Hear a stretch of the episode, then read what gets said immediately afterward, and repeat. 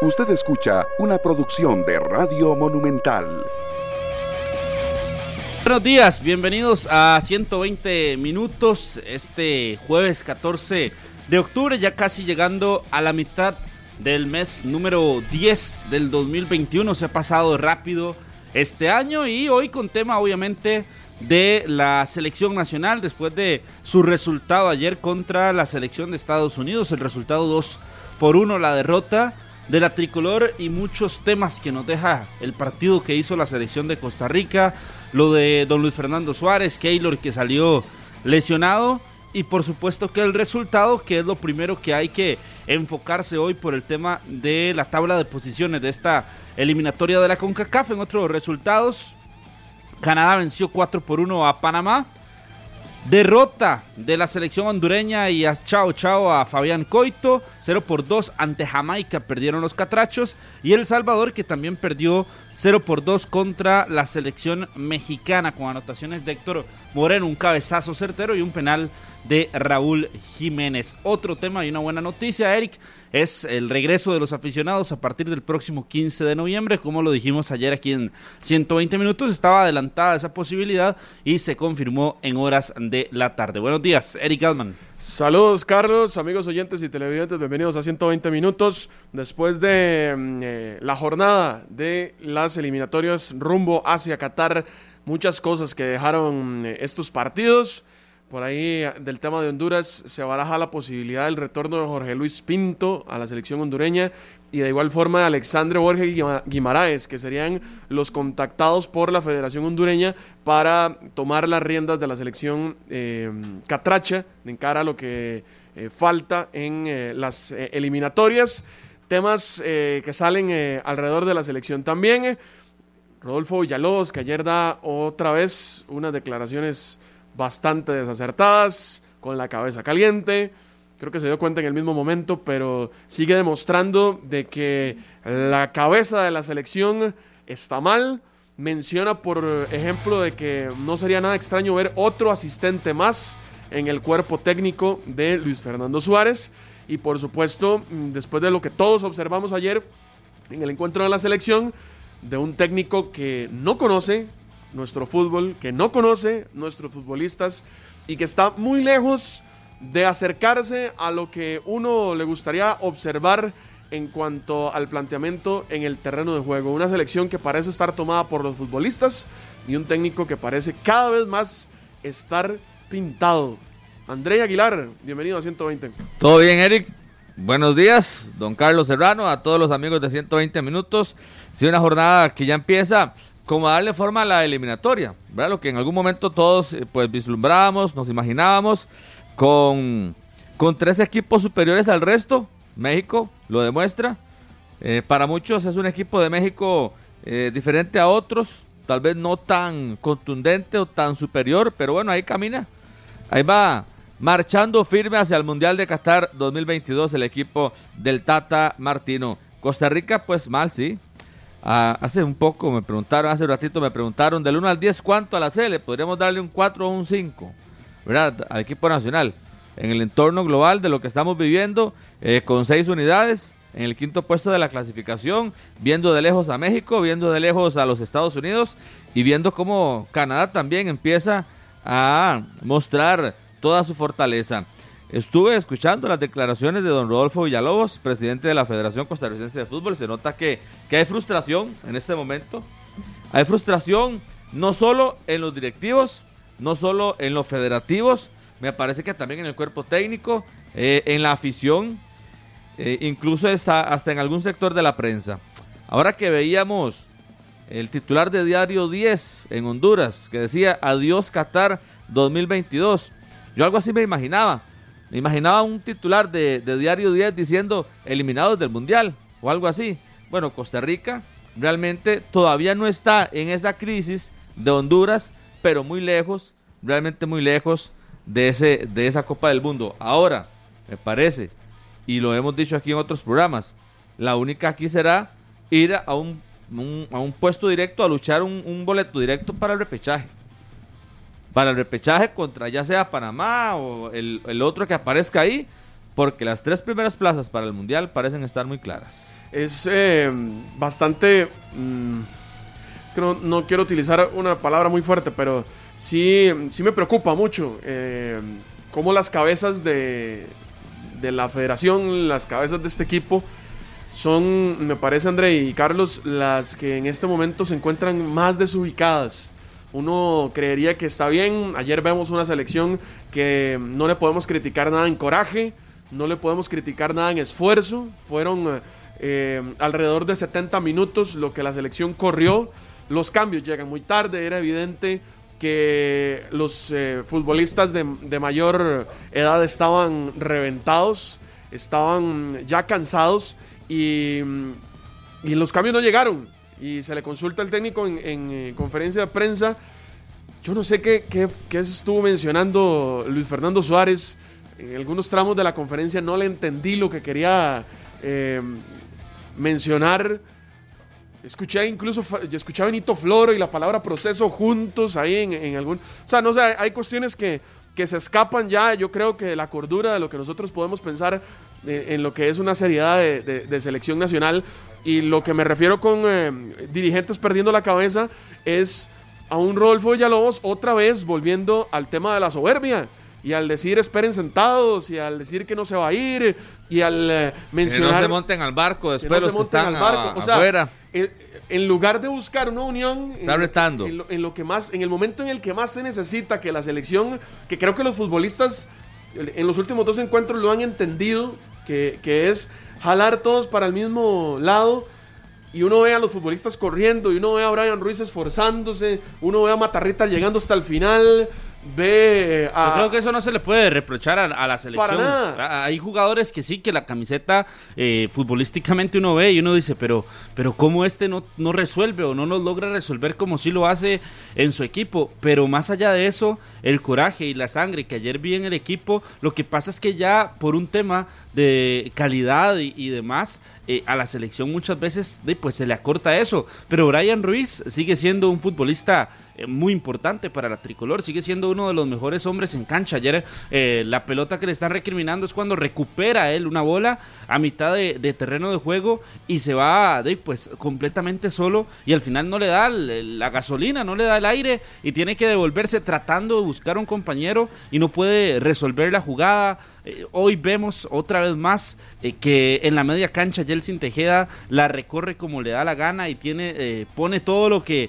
muchos observan siempre y muchos quieren eh, poner cuando están en una cancha y es aquellos, ¿verdad? Ya ustedes saben y eso los tiene Tejeda. Yo veo a, como decía Eric, lo de Matarrita, que sigue teniendo partidos de buenos, no son partidos malos, son partidos buenos por la lateral izquierda, pero al final nos termina costando algo y es que la selección estadounidense con su dinámica, con su velocidad, porque es una selección muy veloz y ayer la observábamos eh, lo rápido que mueven la pelota, lo rápido que se mueven por los costados, buscando siempre eh, ser muy, muy vertiginosos y eso al final a la tricolor le termina pesando. Y ahí es donde nosotros nos damos cuenta de que mm, el por rendimiento hoy en día no estamos en nuestro mejor nivel, o por lo menos los que están no están en, en- en ese, en esa curva de rendimiento a lo alto. Que nos Específicamente en el juego de ayer, específicamente en el juego de ayer, Carlos, yo creo que otra vez Suárez deja claro que le falta mucho conocimiento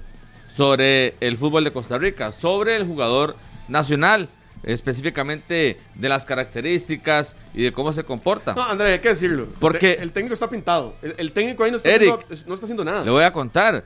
Este, todos apostábamos por los cambios. Al minuto 60 ya muchos jugadores arrastraban las piernas, caminaban en la cancha. Había futbolistas que estaban haciendo un mal partido.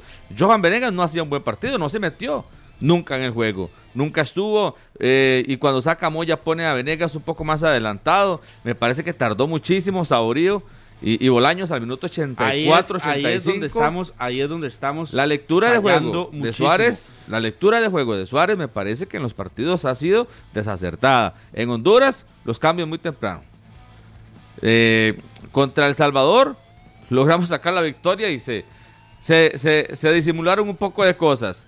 Pero ayer específicamente todos decíamos en qué momento va a ser el cambio. Pero, pero eso de simular cosas, André, y al final yo creo y, y, sigo insistiendo en que la eliminatoria va con eso, en que muchas veces usted por más malo que sea o, por, o su selección por más débil que sea, no va a recibir como eh, esos sacos de goles que decía Eric ayer. Yo creo que ah, la, la, paridad que existe en el terreno de juego cuando es una eliminatoria se nota. Ayer Estados Unidos, por supuesto que es muchísimo mejor que la selección de Costa Rica, pero la diferencia al final es solamente de un gol contra El Salvador. Bueno, al final de ahí pues se le ganó como, como tenía que ser. Hoy, más allá de la forma, y lo dije la semana anterior, más allá de cómo y que si la selección juega muy bonito y que si es muy rápida, que si es dinámica, más allá de todo eso, que es muy bonito para la práctica del fútbol, hoy lo que tiene que apostar Costa Rica es por el resultado. Y ayer se podía traer ese resultado y yo creo que por eso es que está la molestia, porque sabíamos que visitar a Estados Unidos era complicadísimo. que los sabíamos goles son, que era dificilísimo. Los goles son dos errores puntuales. Dos errores, pero no solo dos errores puntuales, Eric. También súmele a eso de que la reacción desde el banquillo, como lo venimos diciendo desde ayer, posterior al partido, es lenta, es tardía. El único cambio que hace antes del minuto 80 es el de Randa Leal y lo de Keylor que fue por lesión pero, pero después de eso a uno le queda la duda y uno dice, es que por más buena que sea esa selección de Estados Unidos, Costa Rica pudo, pudo responder mejor. Vea, yo no sé si yo soy demasiado exigente con el tema de la selección, pero es que usted no puede tener a un futbolista como Jonathan Moya, que lleva cinco partidos sin un remate a marco, un delantero que lleva cinco partidos sin un remate a marco, no se puede. O sea, así de sencillo no se puede. Usted no puede pensar, está bien, ayer Fuller es el que anota, porque es el que cierra. Pero usted no puede pensar en tener en cancha a un futbolista que te ha entregado dos goles en dos partidos. Y que se equivoca tantísimo. ¿Lo de Fuller, dice usted? Sí. Eh, o sea, entiendo. Eh, entra el gol, bien. Ayer anota, bien, sí, pero, porque es el que viene cerrando. pero, es que es, son errores puntuales. Ayer Matarrita, por ejemplo, se le alaba el, esfuerzo, pero la marca de Matarrita en el gol de Sergio Dest. Sí, lo dejó, lo, dejó. lo dejó tirar. Y se, ve y se, ve displicente, se ve que ni siquiera hace el intento de barrerse para tapar el, remate. Igual en el, en el, en el, en el gol, en el segundo gol de Estados Unidos, ese balón a profundidad que le ponen a, a Wea, perfectamente se puede evitar.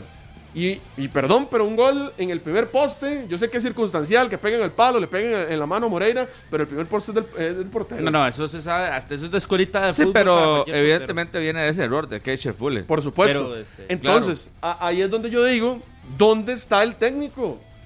Y sobre todo, si uno ve, que hay, otro tema que, quiero comentar con el tema de los cambios, pero también, si uno ve que ya en el minuto 65, en el minuto, en el minuto 70, los futbolistas ya no dan ¿por qué tenés que esperarte hasta el 80 para hacer la variante?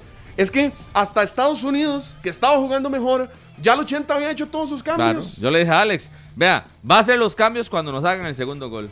En, en media transmisión. Yo voy por ahí también. Le falta muchísima lectura a Luis Fernando Suárez de los juegos. Y en cuanto a las declaraciones, él dice que estaba esperando que tal vez en algún momento marcara la, diferencia a Johan o que despertara a Johan o que despertara a Brian. Eh, algo parecido a lo que había dicho con Joel Campbell. Recuerdan, en septiembre, de que confió mucho en la capacidad individual de Campbell y al final no terminó rindiendo porque no estaba al 100%, que mejor lo hubiera sacado antes. Y está claro, todavía Luis Fernando Suárez no puede eh, no tiene a profundidad conocimiento de los jugadores de Costa Rica, cuánto les pueden dar y en qué momento. Porque ayer utilizar a Cristian Bolaños por cinco minutos y Álvaro Saborío, después de toda la notición que se hizo, para llevarlos hasta Columbus, bueno, uno se queda con las ganas de qué pasó aquí. Inexplicable también. Al final tuvimos el problema con Keylor Navas, que hasta se lesiona el guardameta de la selección nacional hay con un problemita en la cadera, según reporta la Federación Costarricense de Fútbol. Pero otra vez, era un juego, era un juego después del 1 a 0, donde Estados Unidos se nos iba a venir encima. Y máxime que marcamos empezando el partido. Y así fue, tal cual. Creemos que, tal vez nos podía alcanzar este, cuidar ese resultado. Pero por supuesto que el equipo de Berhalter iba a mostrar todas sus armas y le da vuelta. Ayer, a un eh, marcador pues bien manejado. Ayer escuchaba um, un tema que, comentaba nuestro colega José Alberto Montenegro, que lo, lo ve por redes sociales, de um, la situación de Brian Ruiz cuando hace esta, esta famosa jugada que llega, se va solo, llega al área y, um, y al final no puede marcar. Y que el mismo Ruiz le menciona al técnico, no me saque todavía. Un técnico tiene que respetar eso. Bueno, yo eso lo he visto aquí por lo menos en campeonato nacional con jugadores que dicen yo aguanto más, puede darme chance. Pero Pero, ya es, una, es una solicitud.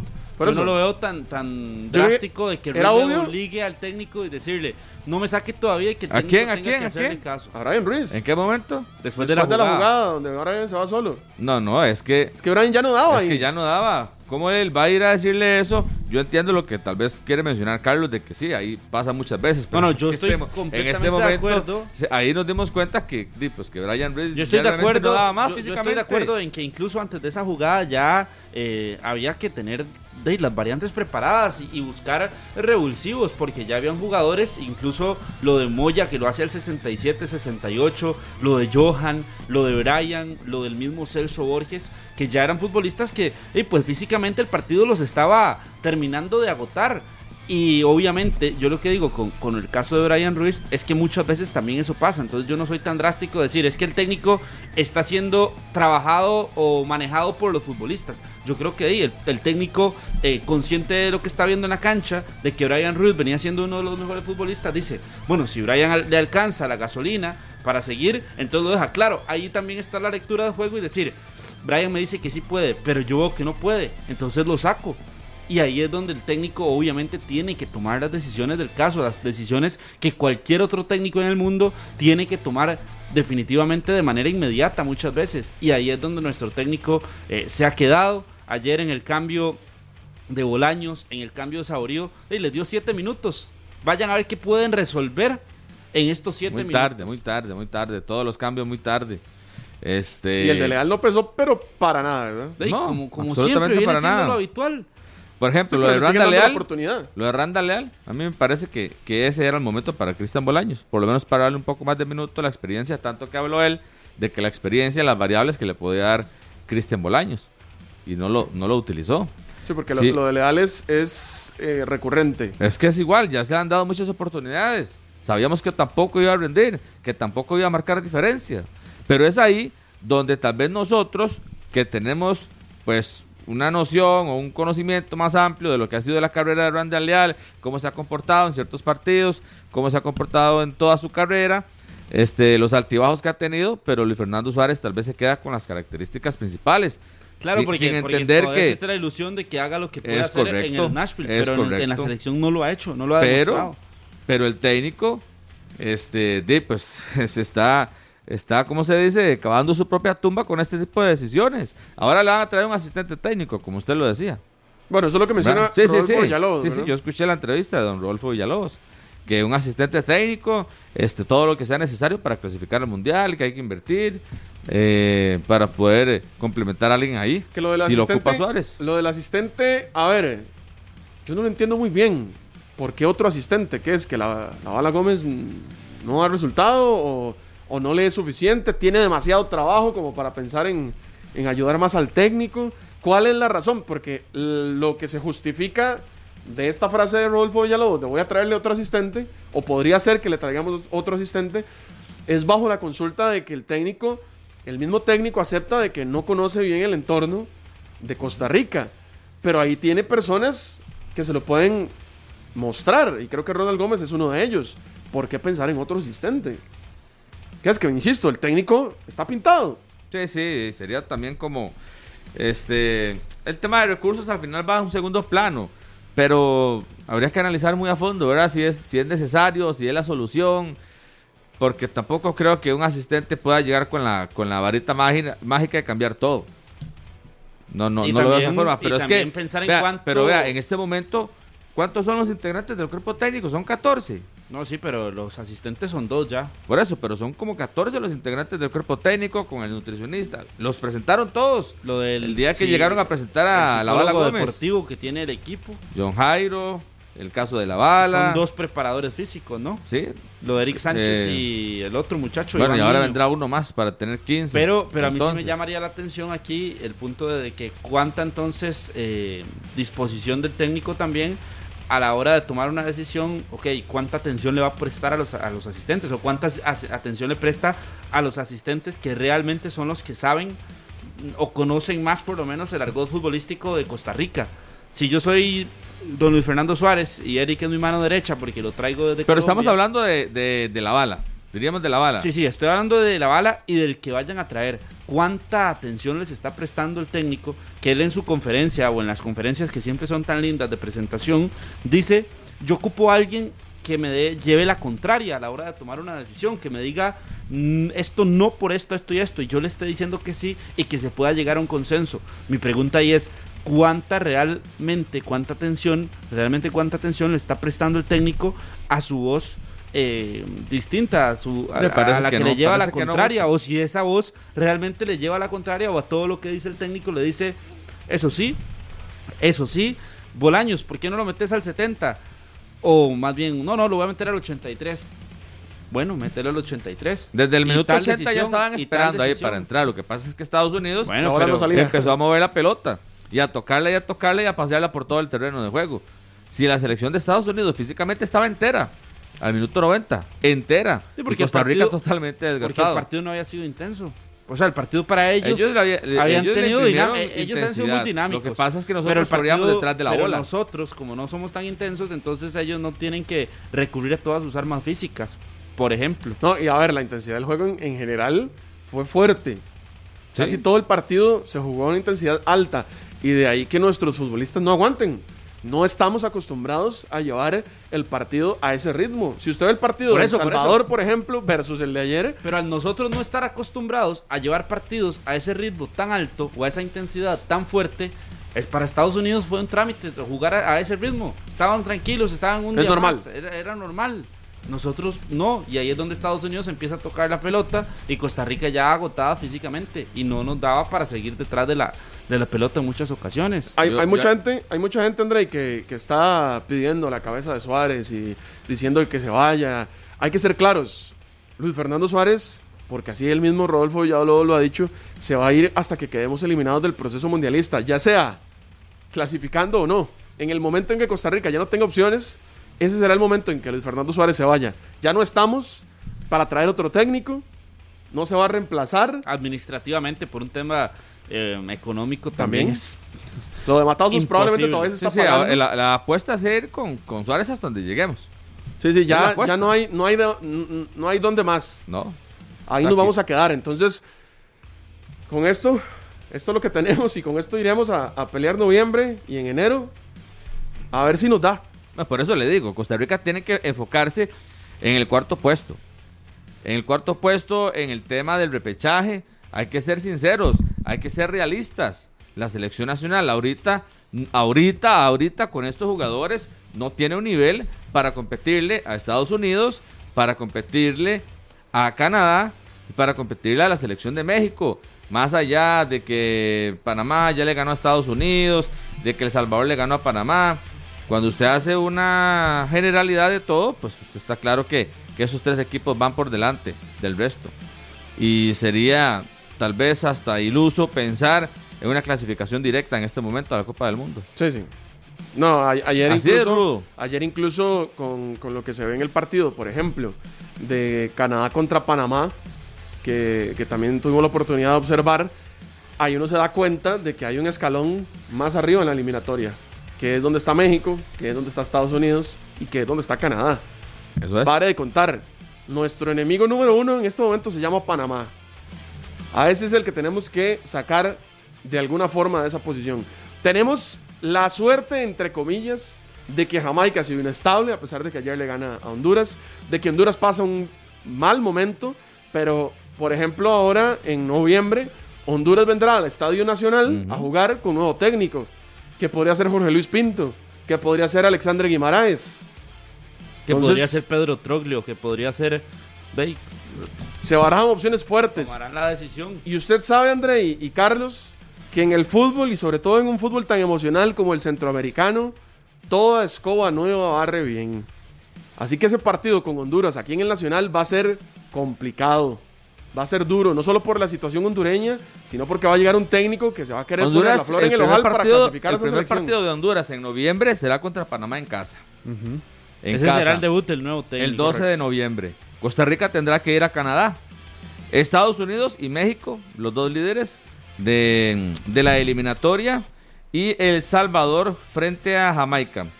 Ya para el segundo juego, ahí está. Costa Rica recibe a Honduras, Jamaica recibe a Estados Unidos, Panamá a El Salvador y Canadá contra el equipo mexicano. Esto ya en lo que sería el inicio de la segunda vuelta. Ahí es donde aplica lo que hicimos ayer y es revisar día a día los partidos y decir, ¿nos da o no nos da? ¿Podemos o no podemos con este resultado?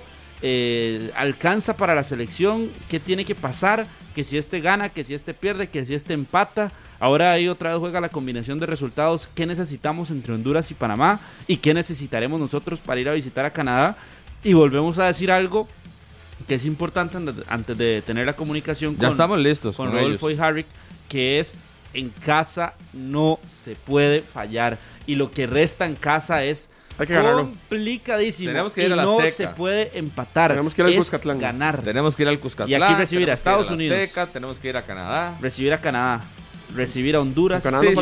Aquí es ganar todo en casa. A Panamá. no se puede fallar en, casa. Ojo, acá hay cuatro partidos. 4 por 3, 12 y tenemos 6 puntos. Están Nos faltarían 3 más para poder alcanzar el puntaje requerido para pensar en un, en un repechaje. Harry McLean y Rodolfo Mora ya están desde Estados Unidos, compañeros. Ahí están ustedes. Eh, nos indican cómo va todo, cómo se está viviendo el, el tema y bueno, qué opinan del resultado de la selección de Costa Rica, las reacciones y demás. Eh, volvemos preocupados, Carlos, volvemos preocupados. Estamos en el aeropuerto aquí de, Miami esperando la conexión a, Costa Rica, pero sí que preocupados eh, por el cambio de discurso de algunos de ustedes, ¿verdad? Lo que hemos escuchado en 120 minutos, preocupados por eso y preocupados por la selección de Costa Rica, por supuesto, porque eh, el compromiso ese, eh, eh, yo creo que ya lo sabíamos desde el inicio de la eliminatoria, que me vengan a decir en la jornada número 6 que tenemos que ganar todo en casa y, ir a empatar afuera, de, díganme algo nuevo, siete sopas de pescado, se, tomaron los tres, pero... qué preocupación con, con el desconocimiento de Luis Fernando Suárez, con la lentitud para hacer los cambios y Ayer, decía André que ya el hombre estaba muy bien, que estaba eh, conociendo todo, que como se me ocurría a mí, que ha hecho más que Ronaldo González, y todo el discurso, y al final en la cancha se ve lo que hemos estado viendo y lo que les dije ayer. Qué fácil, Harry, bajarse de, la, de, la, carroza del triunfo. Muy fácil para usted bajarse de la ah, carroza yo del creí, triunfo. Yo, creí que Rodolfo y Harry nos iban a hacer un reporte. No que iban a entrar de una vez así con la plancheta de frente diciendo que aquí nosotros cambiamos de discurso. Yo creí que nos iban a informar de cómo le fue por allá. Rodolfo ha estado escondido, André. ¿Ah? Rodolfo ha estado escondido después de que Celso Borges viniera aquí al Estadio Nacional a dar una cátedra de fútbol y él decir que no merecía estar en selección nacional. Pero qué bueno que aparezca, mi querido Rodolfo. No, es que de, no sé cuál versión querían, si la Flat nada más informando que, está de lo más lindo aquí en el aeropuerto de Miami, teniendo teniendo temas de que discutir, temas de importantes. A esas alturas, pensar en un cambio. Otra vez, cuando cambiaron a Ronald González, todo el mundo decía, que a tiempo, le va a alcanzar, es lo que hay que hacer. Ahora otro cambio. Yo no entiendo eso. Otro cambio. ¿Quién está pensando en el técnico? Cambiar el técnico. del poco tiempo de trabajo.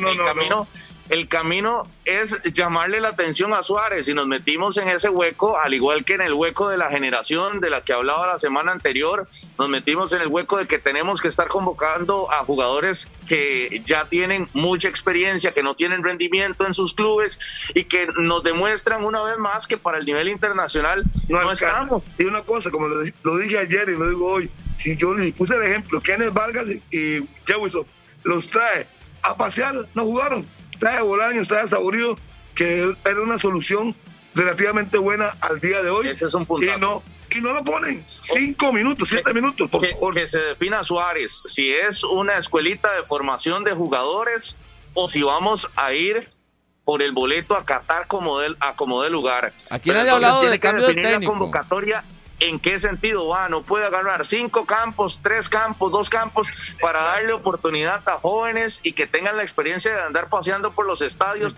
y viendo los partidos en la gradería. Yo creo que si nos vamos a ir con el discurso de que a Qatar como acomode lugar, entonces convoquemos que los 25 sean, que usted los va a utilizar. Cualquiera en cualquier momento. Y si tienes un cambio, menos ustedes lo hace y se acabó. Pero es que aquí están jugadores bueno, yo cuando pensaba Pero ustedes aprobaron, ustedes aprobaron la convocatoria de Saborío y de Bolaños, todos la aprobamos. no Todos estamos discutiendo aprobamos. estrategia, estamos discutiendo qué? el Por- poco tiempo que por- les dieron. ¿Por No- qué? Pero a- acordamos todos que era necesario o que por el momento, que ya para noviembre, que para otros partidos no era necesario, era exclusivamente para este partido. Y todo el ¿Y mundo aplaudió. Hágame una, una respuesta, dame una respuesta. ¿Cuántos minutos jugaron? No, no, no, ¿Se no. justifica eso, Andrés, que jueguen siete minutos más No el se, descuento, que eran justifica, cuatro? no se justifica para absolutamente nada, nadie lo entiende. Entonces yo no entiendo por qué usted sale con eso. Y yo le pregunto cómo no es necesario si, si eh, convocan a Kenneth Vargas y, y, si- y probablemente estarán eh, figuras de estas jóvenes que, que lo que pasan es estar en la gradería de los partidos. Entonces, ¿los necesitamos o no, no los necesitamos? Yo prefiero que tengamos jugadores que puedan entrar a la cancha por rendimiento y que lo están haciendo bien en sus clubes, a que tengamos la escuelita de formación en el, el complejo deportivo de la Federación Costarricense de Fútbol. Pero Aunque ese no es, alcance, No, no, no ayer alcance, Álvaro Saborío, ayer Álvaro Saborío se vio totalmente desfasado de este ritmo de competencia. No le alcanzó, simple y sencillamente lo intentamos. Usted lo va a hacer con siete minutos. Sí, Se siete notó. minutos. Y tú metió un remate de cabeza en siete minutos Además, me dice que está desfasado y los, y los jóvenes están eh, volando. volando Ah, no, de tú a tú con Alfonso es que no, David, de tú a tú con, con Pepi, de tú a tú con, con- con los mexicanos, aparte. con Córdoba, Ese es otro capítulo de los con jóvenes. Kervin Arriaga de Honduras. Es que, André, no, es que Para que usted me lo entienda, Pero, no estamos Rodolfo- discutiendo que los haya, no- los haya llamado. Saben, los llaman, pero utilícenlos. ¿A Y cuál, si a cuál Rodolfo le 20 creo, minutos, Harry? que ¿A cuál Rodolfo le creo? ¿Le creo al Rodolfo que me habla de que no pueden haber jugadores de experiencia o le creo al Rodolfo que habla de que ya la selección se está convirtiendo en un kinder? Porque entonces, ¿cuál es el balance que se necesita o cuál es el balance que tiene que haber en la selección de Costa Rica? Porque un Es día los de experiencia ah, no y otro día los que vienen y ejemplo, jóvenes como no usted lo ha tampoco. utilizado de ejemplo. Claramente las oportunidades se dan por rendimiento, no por edad. No me importa la edad de los jugadores, tienen que ser convocados por su rendimiento en los clubes. Y estamos todos de Olvídese de la cédula ya. Y Bolaños estaban en condiciones, pero Ya uno no deje de estar viendo las fechas de los cumpleaños de los jugadores, Carlos. Se lo estoy preguntando. Ubíquese y ¿va? póngase a ver el rendimiento en los clubes. Los que juegan bien son los que nos van a respaldar Exacto. en la eliminatoria. Olvídese del nombre, que ya tuvo cinco eliminatorias, no importa si está jugando bien que esté. Por Si eso, es la primera. pero, Rodolfo, a ver, que bien. a ver. pero no, no, no metamos a jugadores en la convocatoria simplemente para bajar el promedio de edad. deje usted al final la no fácil. absolutamente nada. Deje usted la fácil que ese comentario lo pueda hacer mi sobrinito que todavía está en el colegio. Usted es el único que viene aquí a tirarle a los de experiencia y a los jóvenes y no se atreve ni siquiera a mencionar un nombre y se sale por la tangente diciendo que no es responsabilidad suya. Yo pensé que la prensa tenía responsabilidad en este país, pero como usted escoge la fácil simplemente de tirar la piedra y esconder la mano, como ha sido su constante, de así hasta, Oh, así hasta yo. Vea, vea, Eric, para la próxima, aquí. si quiere, le hago yo la lista de convocados que quisiera, pero no creo que sea muy vinculante. Igual que me imagino que usted la, la tiene. Yo la podría hacer, si, ese, si esa es la, la- la necesidad que tiene de ver una lista de convocados por rendimiento que yo haría. Como tres años Pero sí, lo que critico es el discurso, lo que critico es la forma de la escogencia y que, y que ya está quedando al descubierto. Los jugadores con bajo rendimiento en selección no en, en sus clubes al final terminan llevando eso a la selección o cuál ha sido la sorpresa cuál ha sido la sorpresa ustedes esperaban Y que, yo le pregunto que ahora, un ritmo Rodolfo, súper dinámico yo le contra la selección de Estados Unidos Pero a No. Suárez, a Suárez lo vemos todos los días en todos los estadios. Eh, la Bala Gómez siempre anda en todos los estadios. ¿Qué está faltando entonces para que Suárez escoja a los futbolistas que realmente puedan render en una selección? ¿O no le corresponde a él? ¿O todavía va a seguir viviendo de recomendaciones? O no sé, Harry, si tiene alguna relación con Ronald Lavala Gómez. ¿Qué papel juega Lavala Gómez en este cuerpo técnico? Ahora se habla de que vendrá un asistente más. Entonces, ¿cómo hacemos? ¿Cómo le encontramos? Usted que tiene la solución André, de vea, todo. ya André, vea, todo lo que usted está diciendo es improvisación. Ya han pasado cinco partidos, al, al quinto no, ya son seis, tres y tres. Seis. A esta altura se me hace que le hace falta un asistente Suárez. Ahí lo tiene, será que la escucha.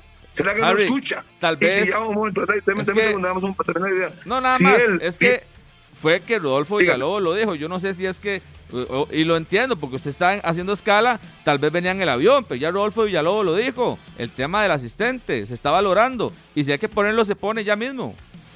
Pero yo, mi pregunta no fue eso, André. Entienda, escuche, como siempre digo, escuche. Yo dije, a esta altura, después de seis partidos, se dan cuenta que ocupan otro asistente. Eso se había detectado hace mucho rato. No pueden ir después de tener rota con Estados Unidos, así que ocupan asistentes. O sea, yo creo que eso lo han dicho hace rato. Todo el mundo aplaudía ayer. Aquí en 1920 todos aplaudían los de Bolaños. No iba a ser titular, ya lo anunció, pero yo esperaba que en el segundo tiempo lo metieran. Y Bolaños, con siete minutos más el descuento, hizo más que muchos. Cambios hizo lentos. más. Cambios lentos, ojo. ¿y, ¿Y para qué necesita un asistente? Para que le diga que los tiene que hacer los cambios al 70, al 65 y no al 85. O sea, si necesita un asistente para eso, André, la verdad es que qué lástima ese presupuesto, mejor lo utilizaran en otras cosas. Eh, creo que las líneas de trabajo son muy claras, o si necesita que también lo guíen para que convoque jugadores que estén con buen rendimiento en la selección. Es que no, yo no veo por qué en Costa Rica se sigue otro camino. Es el único país del mundo donde se convocan leyendas solo por ser leyendas. O sea, ¿dónde, ¿dónde ven ustedes selecciones que están convocando a jugadores que, que no tienen minutos en sus clubes? o jugadores que, que, no, que fueron figuras en, en 2013 en eliminatorias y entonces hay que llamarlos y seguirlos llamando. No, Sí, es que no hay que- que llamarlo, Rodolfo, pero usted no hay el partido selecciones, El de- Salvador. Denme ejemplos, denme ejemplos de jugadores Es que, que están este llamando a las selecciones de fútbol solamente por el nombre, solamente que por el nombre. que, ejemplos de usted, Rodolfo, ¿quién llama- ¿a quién llamaríamos? Este Es proceso mundialista, este proceso mundialista ha sido desastroso. En este proceso no ha habido planificación de absolutamente nada. Eh, ni en la parte técnica, eh, en la parte administrativa también se han tomado decisiones totalmente desacertadas y por eso es, eh, las consecuencias las estamos pagando ahora. No, por eso tenemos, por eso tenemos cosa, que ajustarnos a todo esto. Tenemos que ajustarnos Pero a ver para Brian, a ver para Saborío, a ver para Bolaños. Pero es que para mí el problema no son ellos. El problema es muy claro, muy sencillo. Es fácil de definir. El rendimiento de los jugadores de la- del recambio no es el óptimo. Claro, anda leal. Eh, Ayer el recambio. ¿Qué hizo? Nada. Voy a, empezar a puntualizar qué hizo. Nada. Es de los cambios, del cambio de generación. Alzó la mano. Yo es que no estoy criticando que si Harry- a Pedro, a Juan o a quien sea, sino que dé rendimiento. En Costa Rica le rinde. Pero si usted a mí me dice que hicieron a Bolaños ayer media hora y no dio un pase bueno, saborido, no chocó un defensor, yo digo, mira, no les alcanza. Pero tuvieron siete minutos. Eso no es un parámetro No. para poder valorarlos a ellos. ni siquiera es una evaluación. Ayer me parece que fue de, a, lo, a, lo, a lo de siempre, a la improvisación. Veamos a ver qué, qué pasa para el cierre, a mirar balones al área, a, a- ver quién se encuentra algo. Y lamentablemente así han sido los, los cierres de partido cuando estamos abajo en el marcador o cuando necesitamos sacar el, no sé el resultado. E- Eso nos habla de otra toma de decisiones, pero vea, vea que son puntos específicos con, con el Tema de Suárez, que necesita un asistente. Hay dos caminos para mí. O se va o se ajusta él, pero yo creo que los mensajes son claros como para estar pagando un asistente que le ayude. Pero vean el discurso en la conferencia de prensa, ustedes lo escucharon, yo no sé si Rodolfo lo escuchó. Él viene y dice que estaba esperando a ver si Celso Borges y Brian Ruiz Johan Venegas. por, por Cristo. Y Por Johan no el propio Moya les dio chance chance cambia. chance. A Es que ver si en algún momento Harry podía tiene que mostrar sacarlo, algo.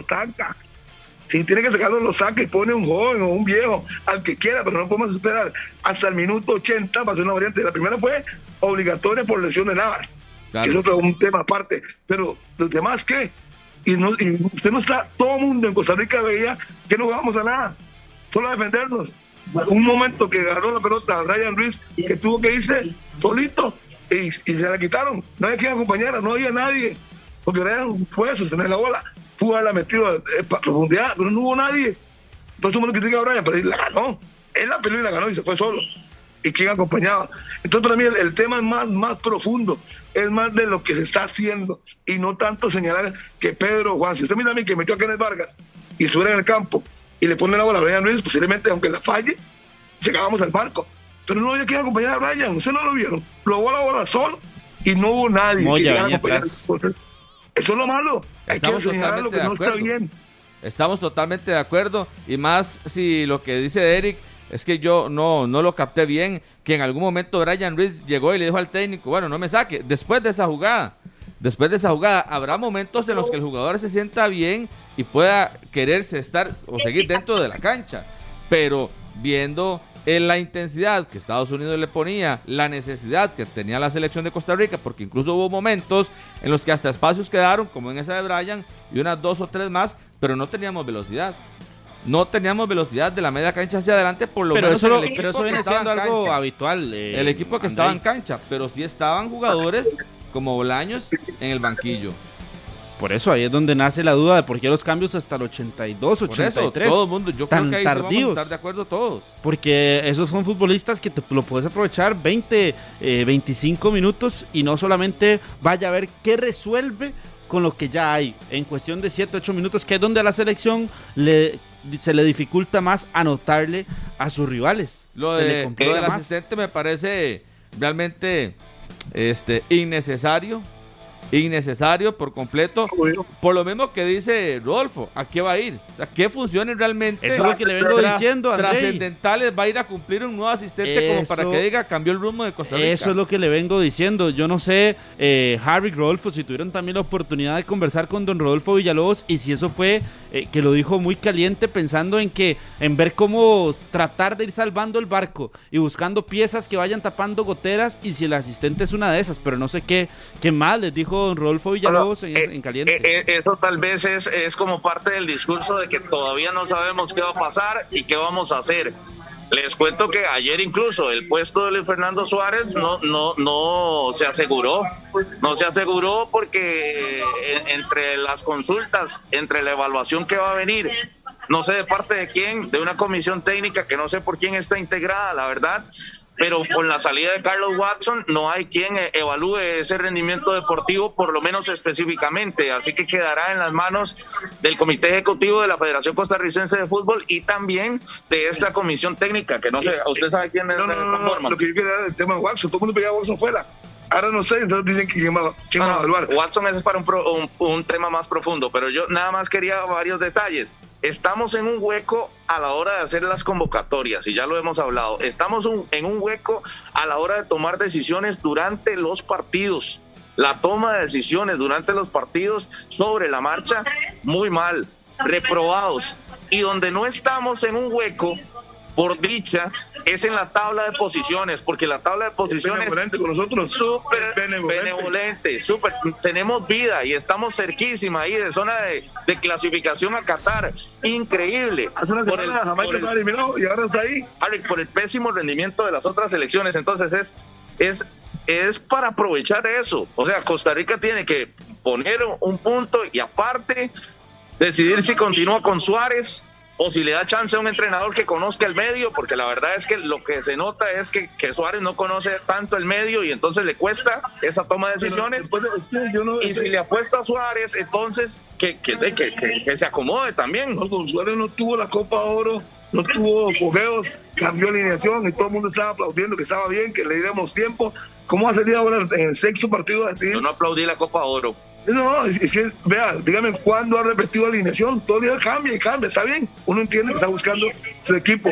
Al día de hoy, ya en seis partidos, y se me hace que no conoce, no. Imposible, Harry, imposible.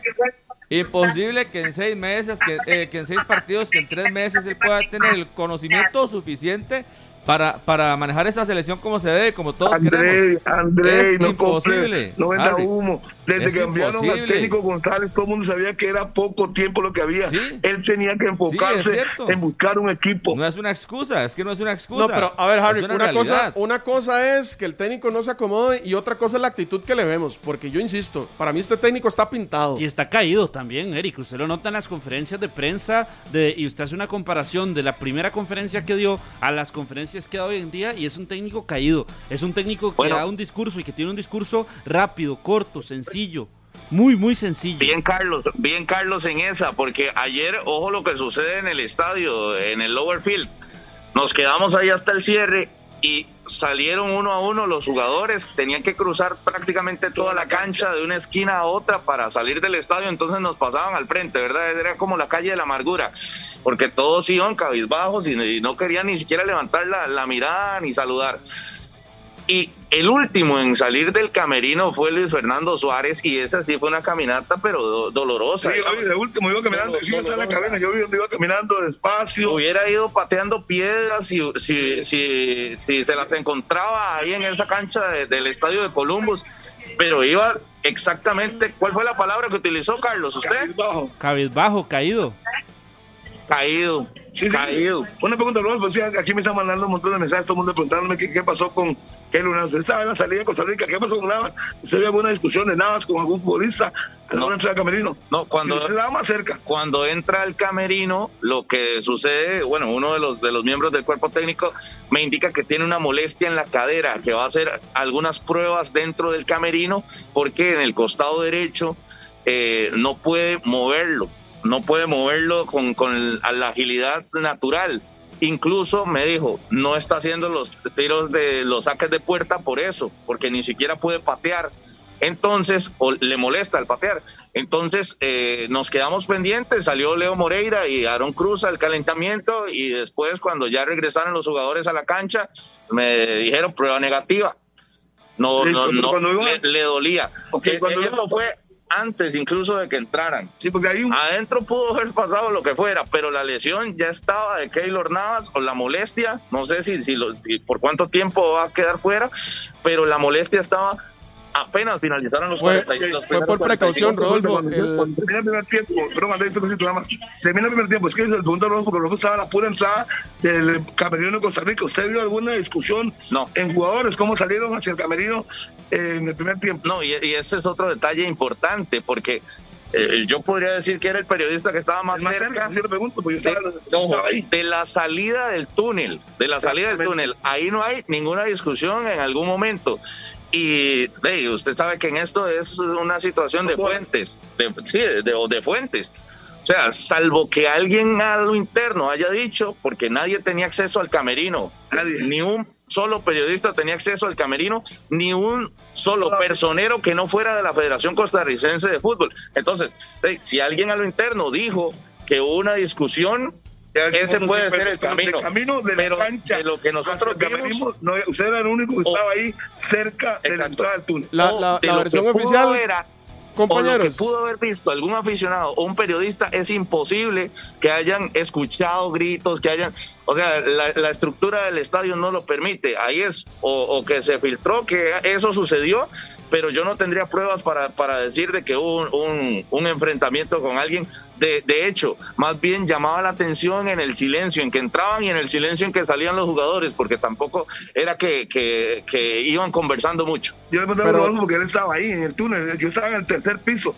Y yo empecé a ver que me mandaba mensajes. Y yo, yo durante el camino de la cancha al túnel, yo no vi absolutamente nada. Y me quedé viendo todo el comportamiento de todo el equipo. Harry. Y usted estaba más cerca, pues yo pregunto. La, la versión, la versión oficial que se maneja incluso ya por, por el Paris Saint Germain, que es lo que, da- lo que da a entender eh, Mauricio Pochettino, es que Keylor sale por un tema de eh, precaución, porque no es una lesión como tal que le impedía jugar, pero sí se sale por precaución para que la lesión no sea más grave eh, de lo que ya podría ser, incluso por la molestia que ya tenía el, futbolista. La versión esta de, discusiones y demás, yo creo que es parte de, lo convulso que está la selección y, parte de lo, que, de lo que se viene hablando, pero de como dicen ustedes, yo creo más en, en- ustedes que estuvieron ahí, que estaban en la puerta, que en las versiones que he leído en redes sociales que la verdad no tienen ni pies ni cabeza. Y, es que también, Eric, le voy a contar, el, el protocolo era, dema- era demasiado Estricto. cerrado y estricto para este partido. Entonces, los accesos no es, no es como los estadios de primera división, ¿verdad? Que usted está desde la calle y escucha lo que puede suceder en, en un camerino eh, de, de- de la primera. Ahí no, él es completamente hermético, los protocolos, mascarillas, ingresos, accesos con, con su respectiva acreditación.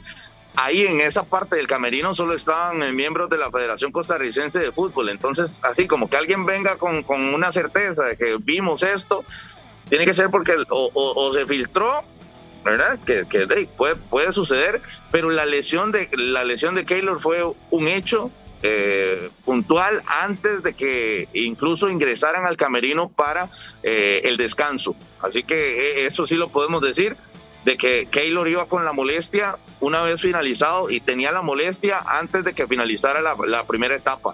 Y, y a ver, ojalá que la evolución sea, sea pronta, ¿verdad? Porque no me imagino yo esta selección sin Keylor, sin Campbell, eh, eh, que son de los, de los pocos que han destacado por su rendimiento en, en los partidos eliminatorios. Y lo que es, digamos, a ver que si puede evolucionar bastante bien de aquí a noviembre, porque era un esguince y les ha complicado el tema de cambio. Pero bueno, Yo le hice a preguntar a Rodolfo porque yo he escuchado que mucha gente me pregunte. Yo primero no puedo decir nada porque yo estaba en el tercer piso y de ahí indiscutiblemente no podría decir nada porque no puedo ver. Y segundo, el único que estaba ahí y el único periodista de Costa Rica que estaba al frente de la entrada del túnel de Costa Rica era Rodolfo Mora. Pues yo le dije, ¿se vio algo? Porque yo de la salida de la cancha al túnel yo no vi nada. Y yo me quedé observando todos los detalles producto de ya nos habían empatado. No, no, no. No, no, no. Eh, por lo menos eh, ahí en el sector de cancha no. En el camerino pudo haber pasado lo que fuera. Lo que pasa es que eh, no, no se tiene acceso, no se tiene acceso a, a esa zona.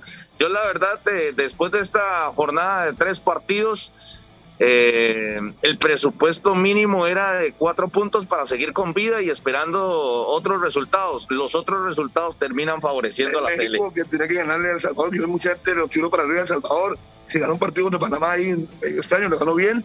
Pero en verdad México tenía que ganarle y todo lo que le hicieron a los mexicanos, que eso no es fútbol, ponerle a toda la comparsa, haciéndole huya. Pero creen que los hoteles tienen los pisos totalmente herméticos, no iba a escuchar nada.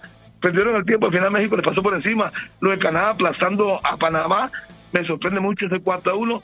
Los Estados Unidos para mí no eran nada anormal, estaba jugando bien, es un equipo que tuvo un altibajo, incluso el técnico lo decía, le dio oportunidad otra vez al número 6 porque había jugado un muy mal partido en Panamá y le la oportunidad. Dice que todos son importantes, que cualquiera puede ser titular y tiene que crecer. el cambio a Arriola. Empezando el partido, sacan a Arriola por lesión, calentando, e ingresa a Wea, que nos mete el segundo gol, a final de cuentas. Entonces, Pero, pero vea, Harry, vea, vea, vea las figuras de la jornada, por lo menos de ayer de la eliminatoria. Sergiño Dest, del. Barcelona, ah, marcando diferencia. Alfonso Davis, ustedes vieron el show que hizo Alfonso Davis ayer con la selección de Canadá y lo que representa para ese equipo. En las manos de quién está Costa Rica. Honduras y Jamaica ahí tendrán su problema. Ahí estaban con, con, eh, luchando para ver cuál es el equipo más limitado y, y evidentemente a Ya, pero Coito ya, ya, le quedan sabía. Bueno, ya sabíamos, ¿verdad? De las potencias que, eh, de los jugadores, de las potencias individuales que tiene Estados Unidos y que tiene Canadá. Ahora nosotros, el problema, más allá de que estos estén super armados, con un equipo joven que incluso hasta le da para dos o tres procesos, como Claro. nosotros, de alguna u otra forma, con lo que tenemos, no tenemos figuras, no tenemos esas estrellas que usted quisiera, que yo quisiera, pero de acuerdo a lo que hay, ¿cómo enderezamos esto? Yo no sé si ustedes coinciden en el tema del repechaje y si Costa Rica debería dedicarse a partir de este momento a cuidar o a buscar un, un cuarto puesto e irse a una lucha directa, ya sea con Panamá o con cualquier otro equipo, por un boleto al repechaje, porque parece que los tres eh, espacios directos a Qatar ya tienen nombre y apellidos, ya tienen dueño. Estados Unidos, Canadá y México están por encima de todos los demás. Y todos los demás, como lo indica la tabla, a pesar de que Panamá tenga ocho puntos, creo que están ahí en una misma, en una misma categoría. Nos tenemos que matar contra Honduras, contra Panamá, contra El Salvador y Jamaica. A esos cuatro hay que dejarlos atrás, porque sí, evidentemente el nivel de estos tres en CONCACAF eh, está muy por encima de nosotros. Yo diría que primero mejorar el rendimiento, porque de aquí a, a noviembre, si, si lográramos eso, si no nos partimos con Harry, Canadá, otra cosa. Costa Rica podría llegar a pelearle. Si tuviera Hay cosas básicas. rendimiento, perdón, Hay cosas básicas, Harry, tal vez, ¿verdad? Sabiendo de nuestras limitaciones, de nuestras carencias, co- cosas básicas como establecer una forma de juego clara, establecer un once Claro. claro, aunque yo sé que a veces no se puede repetir por lesiones y por circunstancias, pero jugadores en buen nivel, Elías cuatro, Aguilar, que está en Corea, correcto. si está allá en Corea, estamos haciendo figuras, traerlos, poner a jugar a Gerson Torres, si hay que darle vuelta a la formación otra vez, buscar los que están en mejor rendimiento y ponerlos, es que los traen y no los ponen, es lo que no entiendo. Si ¿Qué van a llamar todos? a Pedro, Juan, y al final de cuentas tenemos el agua hasta el cuello, es mejor coger, coger los mejores, convocarlos y montar una alineación y a pelear. Si ganamos, en buena hora. Pero tenemos dos partidos, esa es la ventaja que yo veo en todo eso. Hay dos duelos directos con Canadá, que si usted le gana los dos, son seis puntos. Yo Ah, sé no, que pero no, no, no, no. Déjeme hablar. No, no, no. Déjeme hablar. Estoy hablando lo que se puede Está hacer. soñando, esto está soñando. Ahora ¿Y le qué vamos a fue ganar a lo que Canadá. que El nivel. Y- para mí- que hablé fue el nivel. Para mí no se vale, digamos, contar con seis puntos contra la selección canadiense y más claro. con lo, sí, por lo que hemos mostrado nosotros. podemos cambiar, ¿no? Más allá de Canadá, y sí, milagrosamente podemos cambiar, claro. Lo dijo el técnico, pero es una eliminatoria mundialista. Ellos perdieron en Panamá y no estaban en su presupuesto. Panamá se multiplicó. Ah, eh, si, si Estados Unidos dejó a sus principales figuras para este No es eh, problema Panamá, no es, eliminatoria. no es problema de Por nadie. eso, entonces, hey, Si probablemente él, él dirá que no estaba en su presupuesto, pero para nosotros que somos conscientes de lo que sucedió, sabíamos que estaba debilitado Estados este Unidos- conjunto estadounidense y Estados ayer Unidos va no todo. Para usted, con lo que está diciendo, Claro. tres puntos Estados Unidos en Costa Rica. En Costa Rica no, ahí puede, Ay, un empate o, o milagrosamente una victoria en Costa Rica. Ah. Pero sí vamos a pura esperanza. Es que ayer, ayer Harry, ¿qué, qué ¿Qué argumentos nos dieron para, para pensar en que se mejoró en algo? En nada. Yo ayer me trataron de negativo y no todo un montón de cosas que yo dije que no veía por dónde. Yo, yo el camino que veo, salvo porque usted habló de Estados Unidos y sacarle puntos a Estados Unidos y Canadá, yo veo el tema como lo dice Andrei. Y, y les planteaba los cuatro rivales que en realidad tenemos para ese puesto de repechaje. Claro, con esos, los duelos directos, no podemos fallarlos. Y va a tener que ir a, se va a tener que ir a Jamaica. A Jamaica ganar, e- esa sí la veo. A Jamaica aprovechar su crisis, a, a- a Honduras aprovechar su crisis y no lo aprovechó Costa Rica, empató. Jamaica sí lo hizo, aprovechó la crisis No de Honduras seca, y, no le ganó. Eh, eh, México, olvídese de México, Estados Unidos y Canadá. Gánele a los que dan Bueno, ya a con luchar Estados por el Unidos ya. repechaje. Ya con Estados Unidos ya pasamos, por lo menos. Ya quedamos atrás. Hay un ¿cómo? punto positivo, podríamos decir, dentro de todo esto, y es que no nos han goleado. Hasta el momento no, no nos han goleado. Yo sé que es muy mediocre pensar así, pero, Claro, total. pero Totalmente. Rodolfo, ya a, a Jamaica ya le metieron tres, a Honduras ya le metieron cuatro, a Panamá ya le metieron cuatro, y el gol diferencia, de alguna u otra forma, también puede, puede pesar para definir algún puesto importante. Eso hasta el momento no nos ha pasado. puntos. Primero, para, para que pese, es lo que está diciendo usted, hay que sumar puntos. Podemos perder 1 a 0 todos los partidos y no alcanzar. Si no hay puntos, no hay nada que hacer. No es ningún aliciente. Lógico. Hay que ganar. Y se está hablando que. No, pero siempre se ha dicho que es un punto goles. más el tema de los goles, Harry. Es lógico. Yo no voy a ser gane. tan iluso de pensar eso sin sumar los puntos en casa. Sí, André, pero la prioridad es ganarle a estos que son rivales directos. Es- usted, usted ha visto cuáles son las luchas de los equipos de media tabla o de media tabla para abajo. Y Ganar lamentablemente ahí es donde estamos nosotros. Totalmente. Cuando, cuando uno ve a un equipo como, como, pongámonos en el campeonato nacional, usted dice, no, el campeonato de Grecia no es contra Saprissa, contra la Liga, el campeonato del Santos o el campeonato de, no sé, de Pérez, de San Carlos, no es contra estos, tienen que Ganarle a los otros que están eh, eh, eh, luchando por el mismo objetivo, ¿verdad? Entonces yo creo que eh, ese es el rol que tenemos que asumir nosotros. Ya no estamos para pelearle a los grandes, ya esos probablemente están a otro nivel, en condiciones y demás. Bueno, entre los que están luchando por ese repechaje, ahí no se puede fallar. Ahí Costa Rica tiene que no perder contra ninguno de estos, no perder ¿Y cómo? Porque al final termina siendo una catapulta, ¿verdad? No, no solamente perdés, te quedas en cero, sino Bueno, que le estás dando Sí, pero puntos no a era que estábamos si le- descubriendo el agua tibia cuando decíamos eso. Es que esa si es la realidad, ganamos- por supuesto. Si le ganamos no a se El puede Salvador, perder. es que Harry dice cómo. Oiga, pa- es para que mí Harry es dice el agua cómo. tibia, pero Harry que empezó a hablar de que había que ganarle a Canadá y a Estados Unidos, entonces por eso Pero le estoy aclarando. Pero ahora la realidad. Tenemos- Pero ahora Harry una se cuestiona que cómo le vamos a ganar a estos en casa. Tenemos los dos partidos con Canadá, fue lo único que yo dije. Si no tenemos nivel, es imposible, aunque juguemos los, lo que nos resta todo en casa. Harry, si ya no usted vio la tabla. Vamos a ganar. Ya usted vio la tabla. ¿Perdón? Ya le ganamos ¿Perdón? a El Salvador, empatamos en Panamá. O sea, es que usted le baja el piso a la selección, Nos- nos incluso empató- hasta empató estos otros equipos. Nos ganó México en Costa Rica, se le olvida también. Sí, pero es que México. Estados Unidos y Canadá están en otro nivel, ya lo dijimos. Contra Jamaica los demás cualquier casa, cosa puede pasar. Es que usted ni siquiera le da puntos a la Cele aquí contra Panamá.